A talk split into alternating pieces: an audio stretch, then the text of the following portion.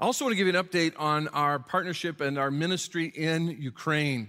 And uh, I mentioned to you some of our partners last week. I want to walk through this again. These are folks we support and have been supporting some of them for decades, some for several years, through your regular generosity as you give to the offering that uh, Loretta mentioned a few moments ago. And um, we've been supporting Jim and Ruth Overton for a number of years. Jim grew up here at Calvary. They have been serving in Eastern Europe or Central Europe for a couple of decades.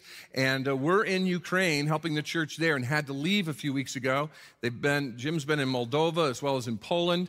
And um, he's been helping us coordinate with some opportunities to provide food and clothing and mattresses uh, to meet some of the needs that folks are having as they flow out of Ukraine. Uh, this is one of the largest refugee exoduses in terms of its speed as it's happened, and uh, a lot are going into Moldova.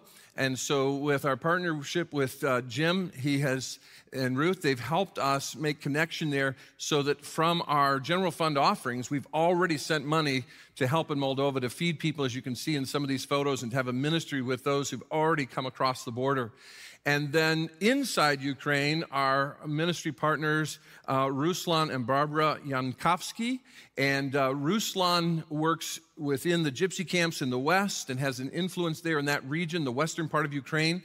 If you, if you watch the news, you understand that eastern Ukraine People are flooding from there into western Ukraine to leave the country. Some may even stay in camped and right there, right around where Ruslan is.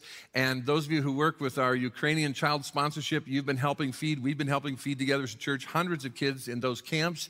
And uh, the ministry's changed, but we're still investing there uh, because a number of folks have crossed over into Hungary. Matter of fact, Ruslan's wife and children went, but he stayed in the country.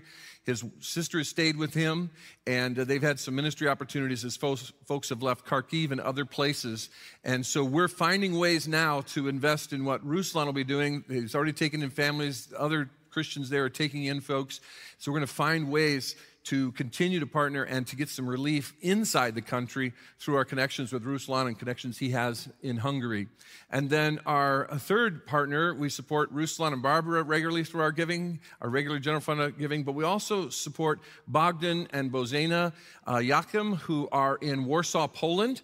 And we didn't mention them last week because we thought they were so far into Poland that maybe this wouldn't affect them. But their church has been taking in refugees and other churches they're connected with in Warsaw. We've also made connections with other uh, ministries that are along the border there in Poland. And so we have opportunities now uh, through these three partners and connections they have and that we've made through them to help people on the ground. I've been hearing the stories. Uh, pastor Brian Field has been doing a great job coordinating that. He's our missions and outreach pastor. He's been doing a great job helping us coordinate our efforts, and he's been sharing stories and showing stories to me about. Uh, Christian families and churches who are taking in a couple hundred refugees. The church will take in a couple hundred, and there might be 40 or 50 people living in one house, a two bedroom house in Poland or Moldova or Hungary, and they've got one bathroom and they're taking in, uh, and mostly women and children. And so the needs are to get resources to them for these folks who are willing to host, but they need mattresses and clothing because some of these people are leaving with the clothes on their back. And we have a great opportunity to partner together. So we've created a, a site on our webpage you can check out, calvarywestlake.org slash Ukraine. And 100% of what you give to our uh, fund that is available there on that site. You go there and you'll be linked to our giving page where you go to the drop down that says Ukraine Relief. We've reactivated our relief fund and you can give to directly to Ukraine and these resources will go to provide food, clothing, mattresses, the basic needs that people have on the ground. And it will go to folks who will give those resources right through the church and right through their homes in the name of Jesus. And so, um, and by the way, we, gonna, we believe this uh, relief fund is going to be there available for you. You don't have to give everything you think you're going to give today. You can give today, you can give next week, it's going to be a little while. We understand this crisis is going to take place for quite some time, and we want to be engaged with folks on the ground there through our partnerships uh, for Christ. Now, on that page, again, calvarywestlake.org slash Ukraine, you can find the opportunity to give you can also um, find a video that Pastor Brian Field and I made uh, on Friday It's about a 20, 25 minute video that gives you more details, more stories, some of what's been going on, kind of behind the scenes of his conversations with folks. That's available on that page, as well as some pictures. That page will just keep changing and we'll update that. We'll try to put some things on our social media. There's also an article there that was put together by Awana Clubs International. It's a great article on how to talk to your children and grandchildren about the crisis, the war in Ukraine. And so that's available at that same website, calvarywestlake.org slash Ukraine. I want to thank you for your faithfulness in giving to Calvary.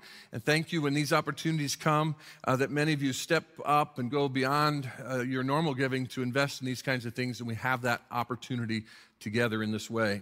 I also just want to pause and pray for our partners and pray for believers on the ground. Pray for even our Russian pastors that we've had a connection with for years, and things are changing on the ground for them as well.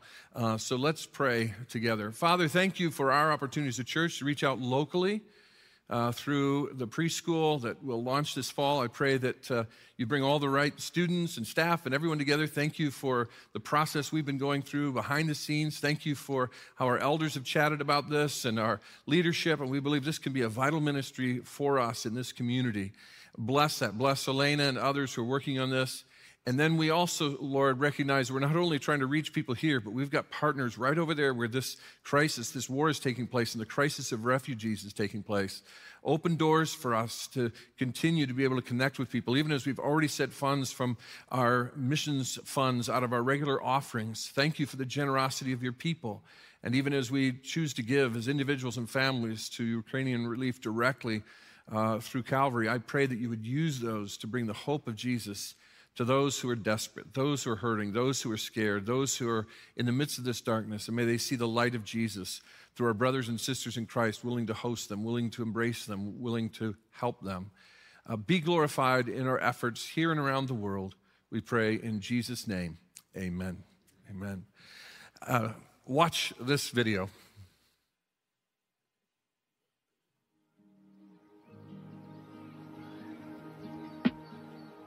As a prisoner for the Lord, then, I urge you to live a life worthy of the calling you've received. Be completely humble and gentle. Be patient, bearing with one another in love. Make every effort to keep the unity of the Spirit through the bond of peace. There is one body and one Spirit, just as you were called to one hope when you were called, one Lord, one faith, one baptism one God and Father of all, who is over all and through all and in all. Thank you, Pastor Steve, for uh, reading that scripture for us. It's found in Ephesians 4. We're going to continue our study of this wonderful letter that the Apostle Paul wrote to the church at Ephesus. If you want to open your Bibles, go in your mobile device. Maybe you've got a Bible app. Go to Ephesians chapter 4. We'll be looking at that together this morning. I came across a story of a man who was stepping onto a bridge and he noticed someone in the middle of the bridge, at the edge of the bridge, about to jump off. And uh, it concerned him. He immediately went over to the man and he, he uh, asked the jumper, So are you a Christian, a Hindu, or what? The jumper replied, A Christian. The man said, Small world, me too. Protestant or Catholic or Orthodox? The man who was about to jump answered, Protestant. Me too. What denomination? Again, the man about to leap to his fate said, Baptist. Me too. Southern Baptist or Northern Baptist? The jumper answered, Northern Baptist. The man replies, Me too. Northern Conservative Baptist or Northern Liberal Baptist? The man on the edge of the, uh, the bridge said, Northern Conservative Baptist. The man replied, Me too, Northern Conservative Baptist Great Lakes region or Northern Conservative Baptist Eastern region? Northern Conservative Baptist Great Lakes region, the man said. The individual said, Me too, Northern Conservative Baptist Great Lakes region Council of 1879 or Northern Conservative Baptist Lake Great Lakes Region Council of 1912.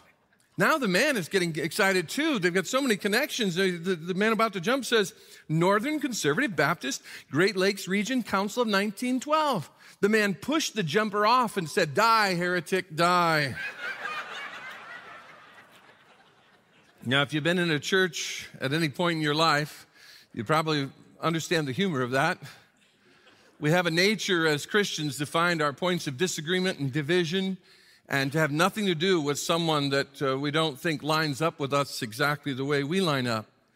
And yet, there's a great principle in Scripture about the importance of the unity of the body of Christ. Not just the universal body of Christ, the church, big C, everybody who knows Christ everywhere on the planet, but in local expressions, in, in local bodies of Christ like Calvary Community Church. And today, as we look at Ephesians chapter 4, I want to talk about our unity and specifically why our unity matters why our unity matters as believers and, and, and, getting it right down to for us as a church, for us as a group, a local expression of the, the body of Christ. Why does that unity matter?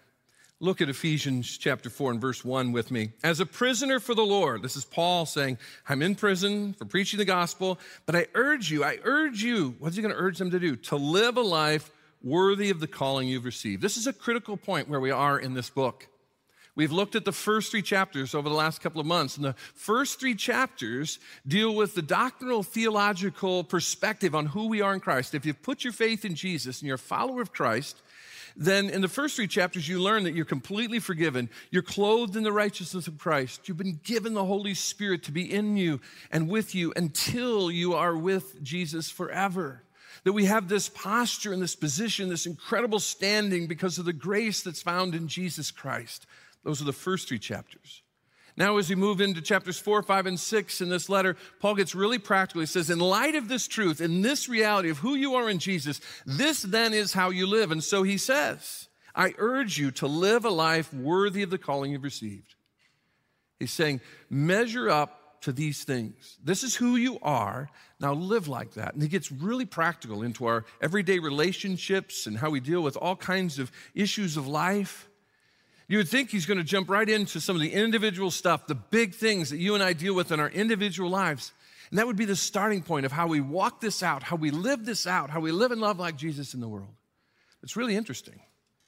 He starts with our unity together as a body of believers. He starts with how vital our connection is. And as we look at why our unity matters here in Ephesians 4 1 through 6, this is the thought I want us to to ponder together as we look at this passage. My capacity to thrive in Christ directly depends on our ability to live in unity. My capacity, Sean's capacity as a follower of Jesus, is related to and depends upon our ability to live in unity together as a church. You see, there is something that's taught here in Ephesians about our connection to one another that's important for us to understand about our individual lives. He starts with this principle of unity because if there's disunity among us, or I'm not even engaged in the local church and not even leaning in in worship and fellowship and service and ministry for Christ, if there isn't this unity I have with other believers, it's going to cap my ability to grow. Some people think, oh, I don't need the church. I mean, the church has got all kinds of problems. And Jesus said, yeah, I know it's got problems. The world has problems. And the way you'll be distinct and different is not because you're lone rangers out there doing your own thing, but because you together collectively will be so radically different in how you love each other. Jesus said that the way you'll know you're my, you're my followers is by how you love each other within my family. And so there is a dimension to my spiritual growth and your spiritual growth that requires connectivity and engagement in the local church with the body of believers, our brothers and sisters in Christ. And if we're not a part of that, or we're causing division, or we are dis- disconnected and lack unity, then it's going to stunt my spiritual growth, your spiritual growth, because we need each other. That's a dimension of us growing into the full measure of who Christ is and living and loving like Jesus. My capacity to thrive in Christ directly depends on our ability to live in unity. Your capacity to thrive in Christ directly depends on our ability as a body of believers to live in unity. Now, there are a lot of ways in which we create division and strife and fractures and disunity in the church. I just want to share quickly with you eight of these and just as kind of a background and an understanding. And uh, Loretta mentioned that if you don't catch one of these, if you go to our website and find my take note, the notes for today, there's not only a version that has the blanks, but there's a version that has the filled in part, so you can find that there if I move too quickly. Let's look at these ways to add disunity to the church, ways in which we cause division. Number one, detachment. We unplug from the local church and fellow believers. We think we can do this on our own because, after all, the church is messy and there are troublesome people and I don't get along with everybody. But that's the beauty of having unity. That's the beauty of striving for love together.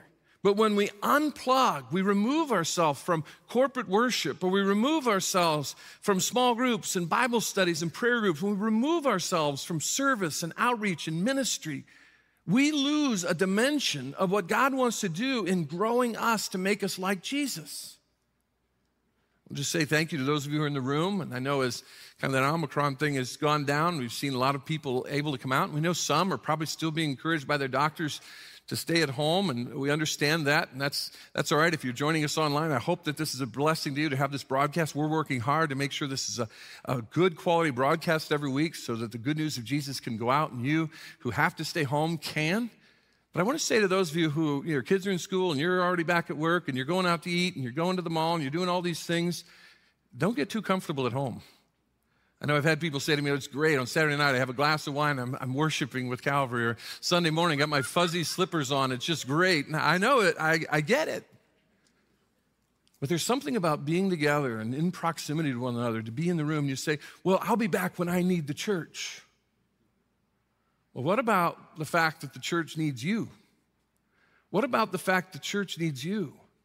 Maybe you're going through a time of strength and things are going well.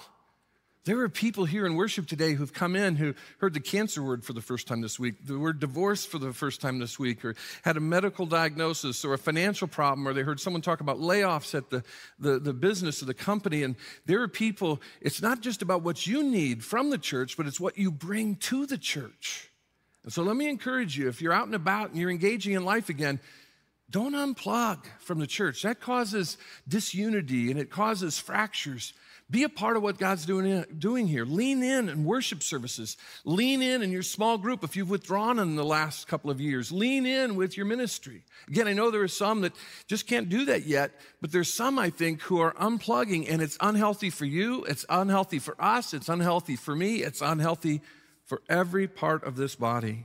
Detachment is one way we create disunity. Secondly, avoidance. We ignore an issue or conflict that needs to be addressed. We just avoid it. Now, if there's an issue or a conflict or a situation, you need to go to the people involved who are part of the problem or the solution and work that through. Avoidance of just letting issues bubble up and fester and infection to spread. Apathy is another way in which we add to disunity. We get comfortable with our own spiritual stagnation. Had someone talk to me after the service and said they're really struggling, and they were explaining the struggle they're having between what they want to do and what God wants them to do, and, and they're struggling. And, and I said, Well, you know, that's a good sign that there is some health there, that you're not completely stuck because you're wrestling. But there might be some listening to me, you're not wrestling with anything in your life, and that's an indication of spiritual stagnation, and that apathy that you have towards your own walk with God affects us collectively. The fourth one is a pretty obvious when we talk about this in all kinds of settings at work and other places gossip. We talk about people rather than to them. If you have a habit of going around and finding all the dirt and you say, but I'm getting prayer requests, I'm trying to figure this out for me, you're, you have a, you're talking about people or saying what's going on and your gossip is dangerous. Don't just talk about people, go to the people who are part of the problem or the solution. Gossip, bitterness. We fail to move through a process of forgiveness and reconciliation.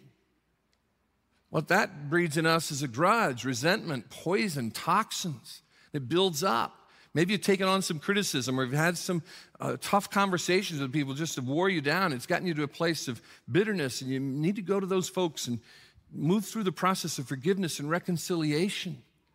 This could even be that we take in the bitterness and resentment in, in one area, but then it spews out on innocent people. We have displaced anger and misplaced resentment. I know I was guilty of that in the last year in a conversation with some folks and colleagues, and, and there's been a buildup of collective criticism and cumulative, and just kind of got a bad taste in my mouth, and I've been carrying it for a while. And then in a meeting, just innocently, some folks got all that resentment poured out on them. And thankfully, we were able to move through the process of forgiveness, and they were kind in forgiving me and uh, having a process of reconciliation together. But it's easy when bitterness and resentment set in to just spew out on people or put it online when they don't deserve it. Agendas, we emphasize something other than the person and work of Jesus Christ. It might be a, a political cause or a social movement could even be economic. I know growing up my home church, it was always interesting to see people with multi level marketing schemes come into the church and sell all their stuff. And I'd ask my dad, Where'd that family go? Oh, they sold everything they wanted to sell. There were nobody else to sell to, and they've moved on. If you think Calvary is some economic business thing for you, you got the wrong agenda. And that'll cause disunity and disruption.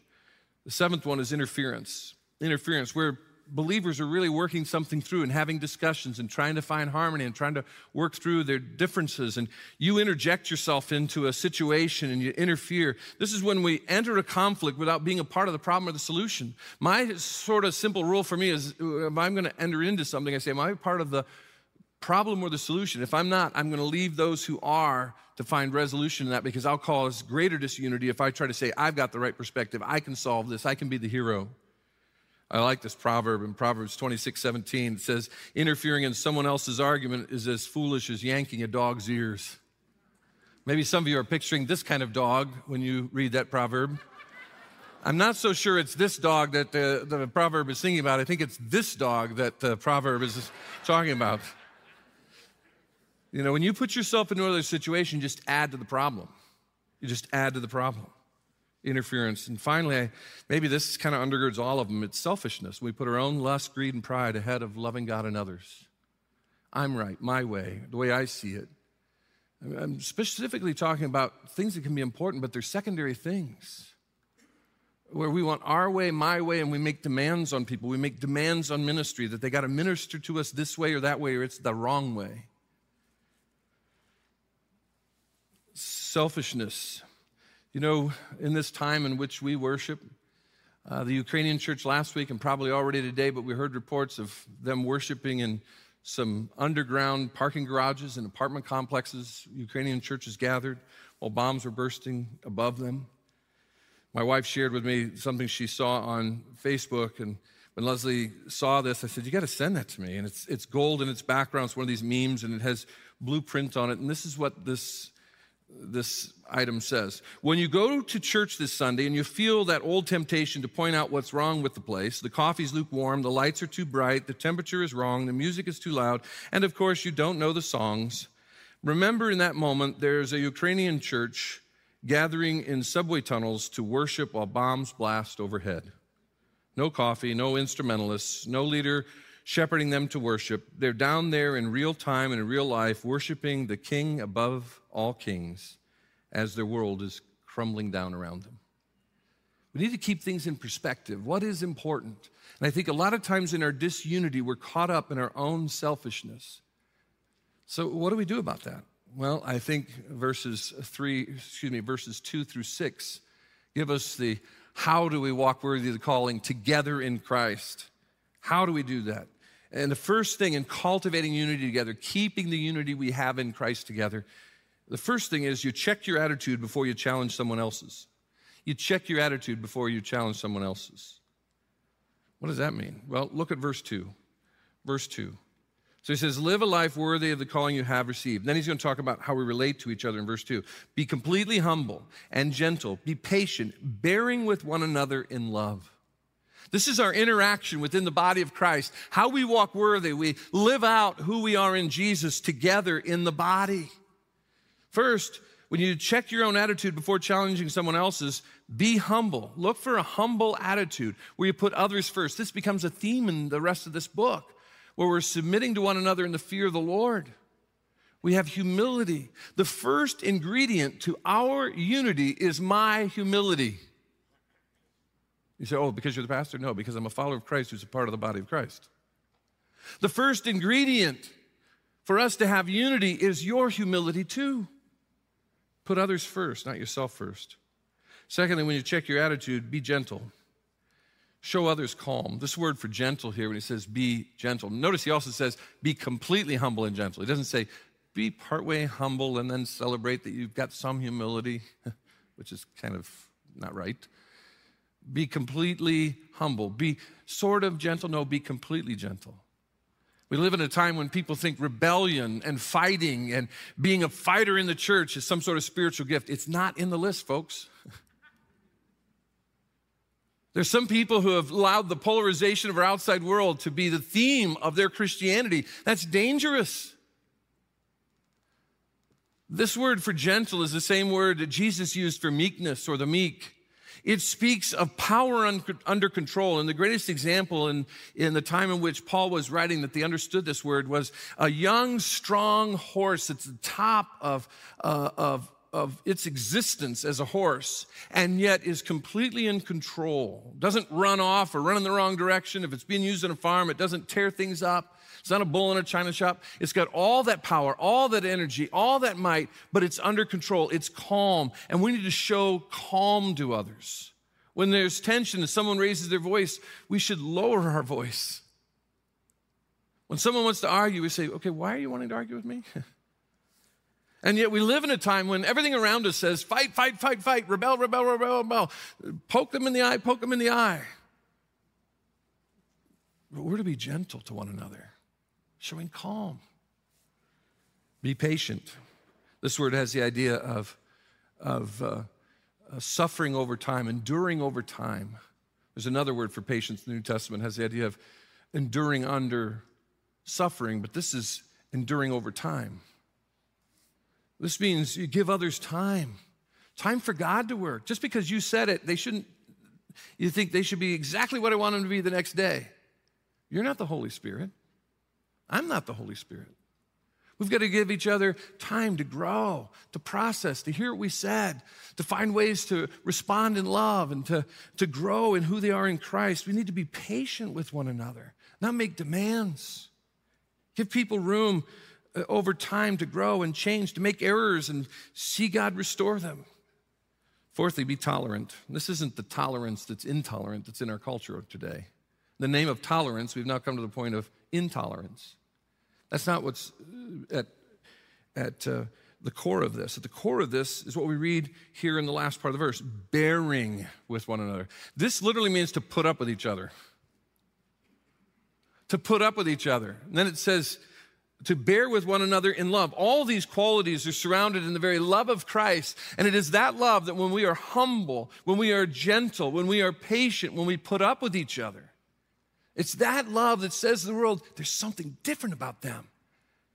They disagree on so many things, but they're united on so much that's so important. They love each other. Even when they disagree, there's love there. And Jesus said, That's how they'll know you're truly my disciples. Be tolerant. What does that mean? Well, extend others grace. That means you believe the best, not the worst. You don't create the negative narrative right away about that other person and the things you don't know. It means you believe the best, not the worst. It means you build bridges, not walls.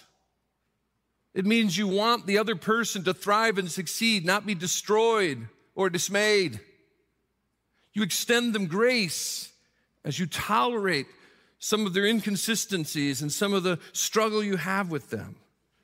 Paul told the Colossians church some very similar things and summed them all up that it's all about love and the peace we have in Christ. In Colossians 3 14 to 15, he said, And over all these virtues put on love, which binds them all together in perfect unity. Let the peace of Christ rule in your hearts, since as members of one body you were called to peace peace with God and peace with each other. Now look at that list of attitude check. Is there humility? Is there gentleness? Is there patience? Is there tolerance? And how you're dealing with that person, your small group, that person in the church, that other believer, that brother or sister in Christ? Maybe the Holy Spirit in, in, this list has said, Yeah, you got to work on that gentle stuff. You, you do believe spiritual gift is arguing and fighting. Maybe he's saying, You got to give people more time, let the Holy Spirit work to grow them. Maybe the Holy Spirit has highlighted one of those. Maybe the Holy Spirit in those eight disunity markers highlighted one you need to work on, and it probably relates to one of those qualities. Ask God to work on you in these areas so you could develop healthy patterns.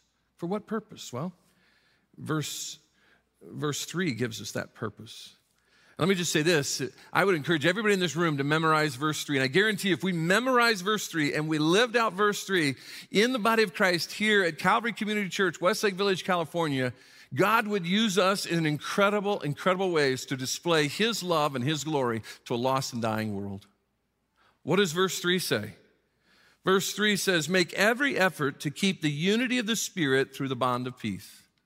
It doesn't say make as many efforts as you can, make effort until you're tired, make effort at least five times or the majority of times or more than anybody else usually would. He says, make every effort to keep the unity of the Spirit.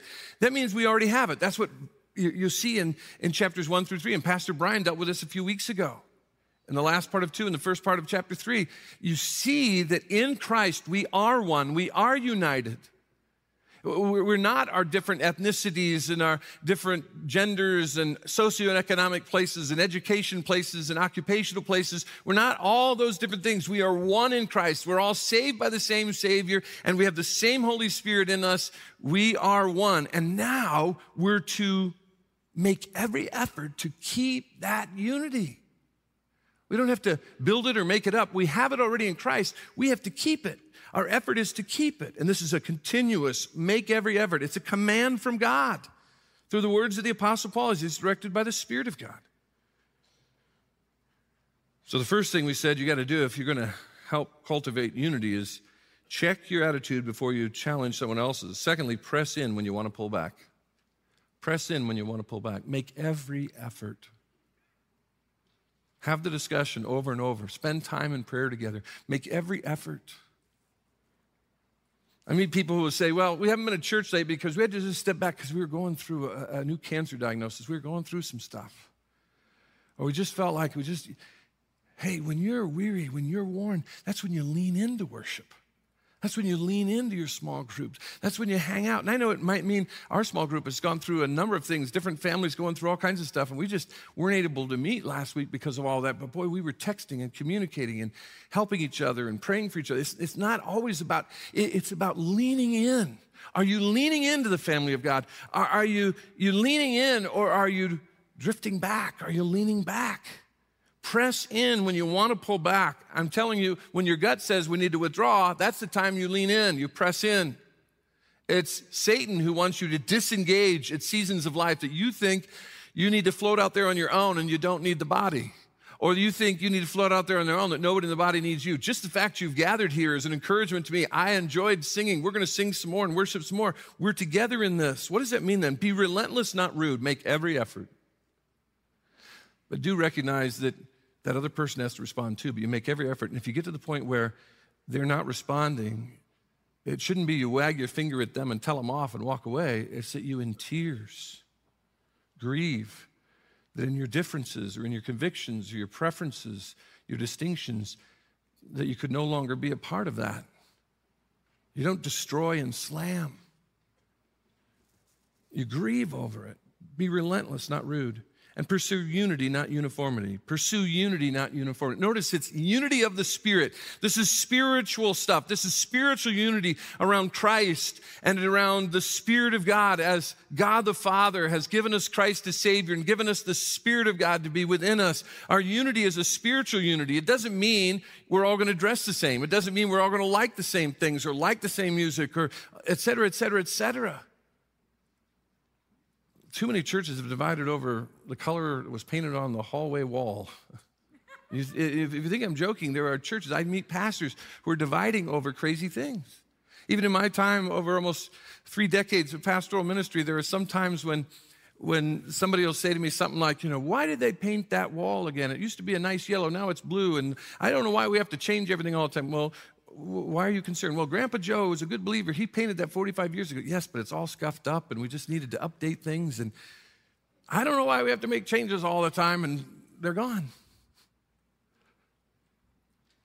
We have to be careful to understand our unity is not about everything. Our unity is in Christ and in His Spirit.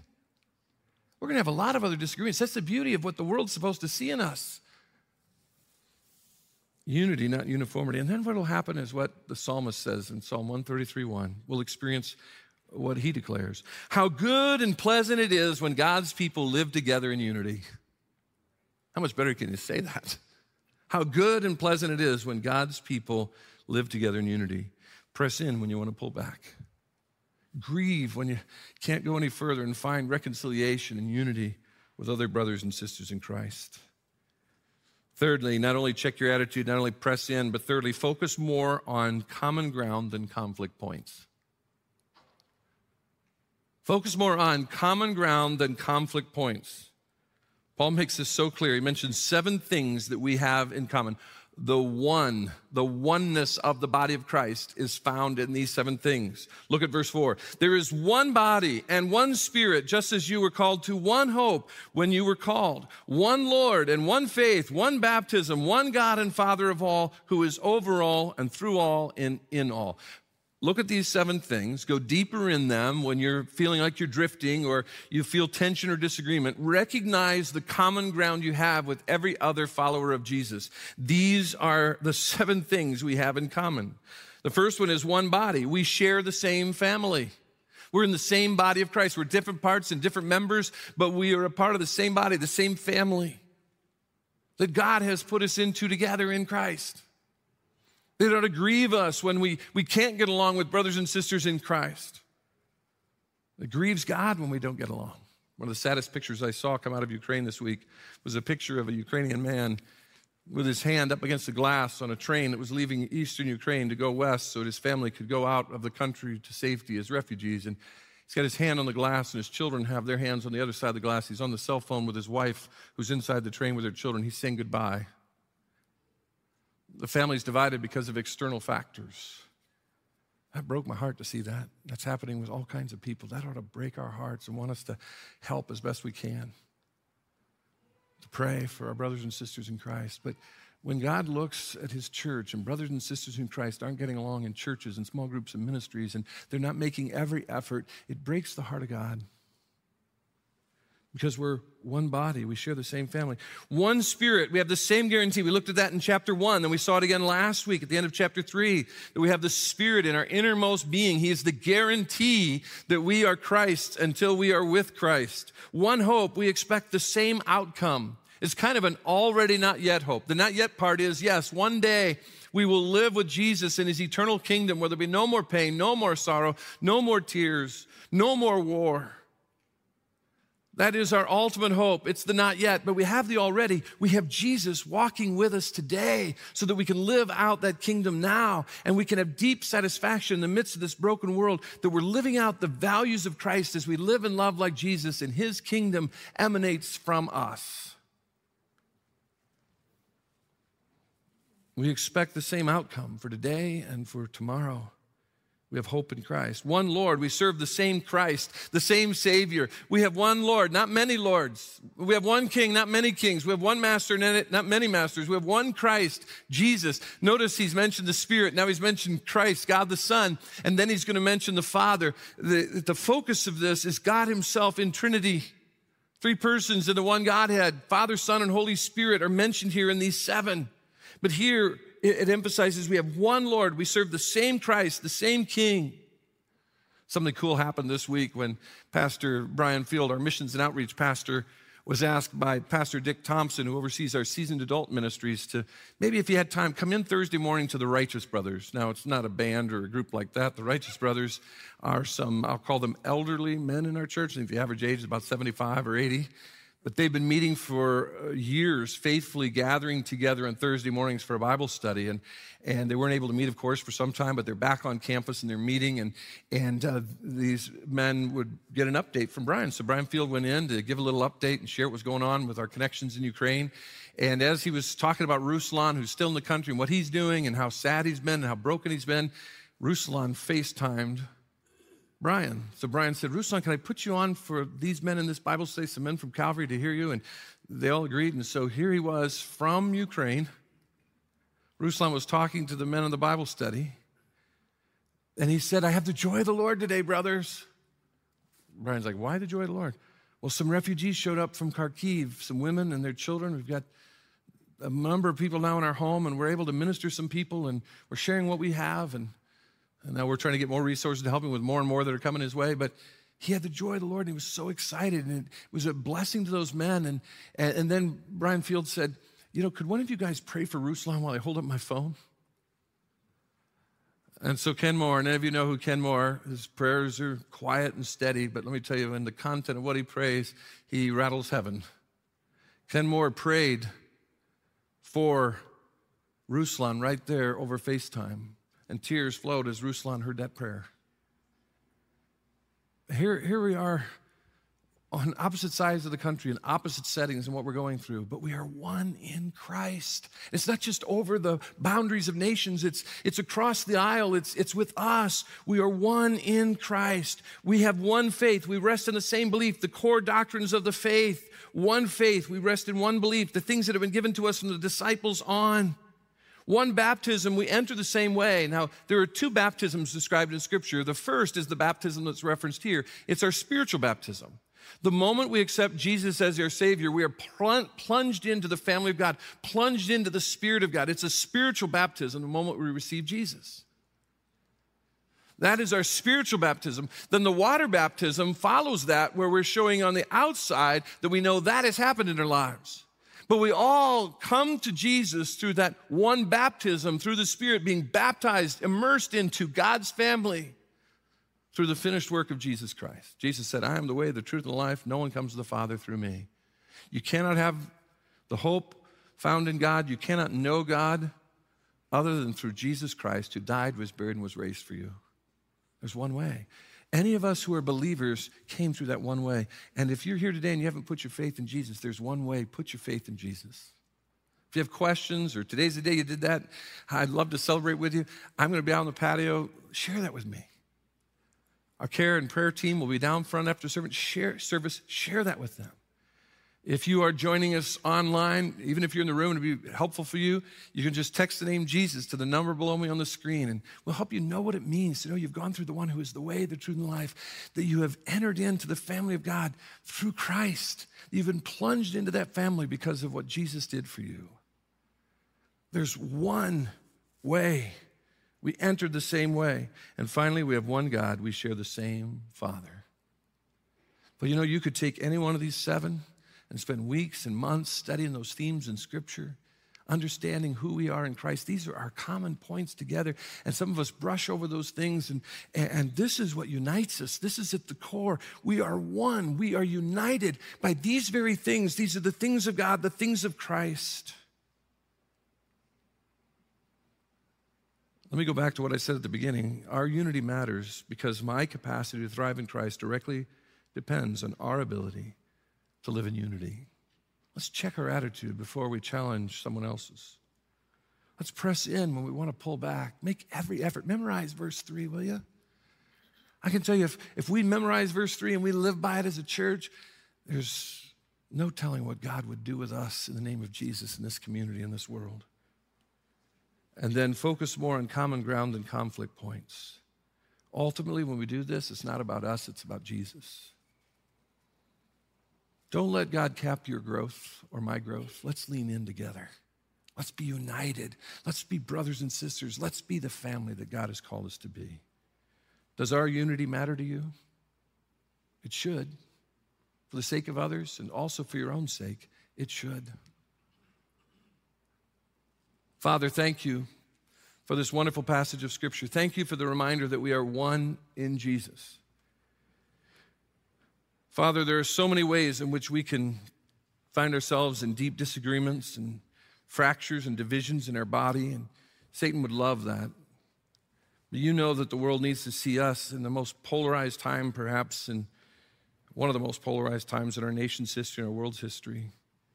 They need to see the body of Christ here in Westlake Village, in California, in the United States, in the Western Hemisphere, all over the world, loving each other, united together, because it's such a radically different thing than what we're seeing on the news nightly. Help us to understand that when we don't plug in, when we don't engage, when we withdraw, or we, we just participate as spectators, that we miss out and others miss out And we cap the ability for any one of us to thrive in Jesus. May we go to people we need to go to and have conversations. May we grow in areas maybe that we've allowed ourselves to be stunted. May we make every effort to keep the unity of the Spirit through the bond of peace, the peace we have with God and the peace you want to give us with each other. We pray in Jesus' name. Amen. You know, in that upper room, Jesus had his disciples with him, and they were from different political spectrums. There, were, there was one who would betray him, one who would deny him. There were liars and thieves in that room. They'd followed him for a number of years, and he's about to leave. And he said, Fellas, here at this table, and the famous picture of Leonardo da Vin- that Leonardo da Vinci made of this setting, they're together at a table. They spend an evening. It's a table that represents intimacy and togetherness, that they are a family that night. And, and he worries them by saying he's going. And, and then he institutes the Lord's Supper. And he says, This will remind you, this bread will remind you of my body that I came for you. This cup will remind you of the price I paid to make you one of my own, to make you a part of my family. And whenever you, you gather around these elements, you gather at the Lord's table and you are together, and all are invited here to come through Christ. And then all who gather celebrate who we are together in Jesus. This represents the foundational unity of who we are as the followers of Christ. I came across a video that Pastor Brian Field shared with me that was connected to one of our partners. Just happened two days ago in a home in Poland where some Polish believers took in some Ukrainian Christian refugees, mostly women and children, and they broke out in a worship time. And I want you just to see a part of these Polish Christians and Ukrainian refugee Christians who fled their home in a Polish house, singing praise to the Lord together around a table. Watch this.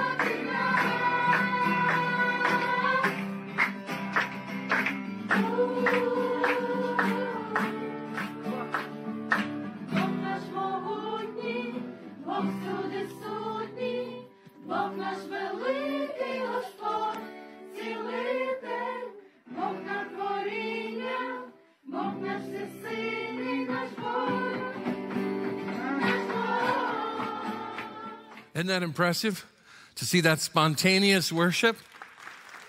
And it makes me even more want to make sure they have the food they need, the clothing they need, the mattresses they need, the resources they need to show the love of Jesus. Boy, what spontaneous worship among those folks there, gathered around a table. You know, if you accepted Jesus as your Savior today, you're welcome at the table. All are welcome at the table. This is what unites us.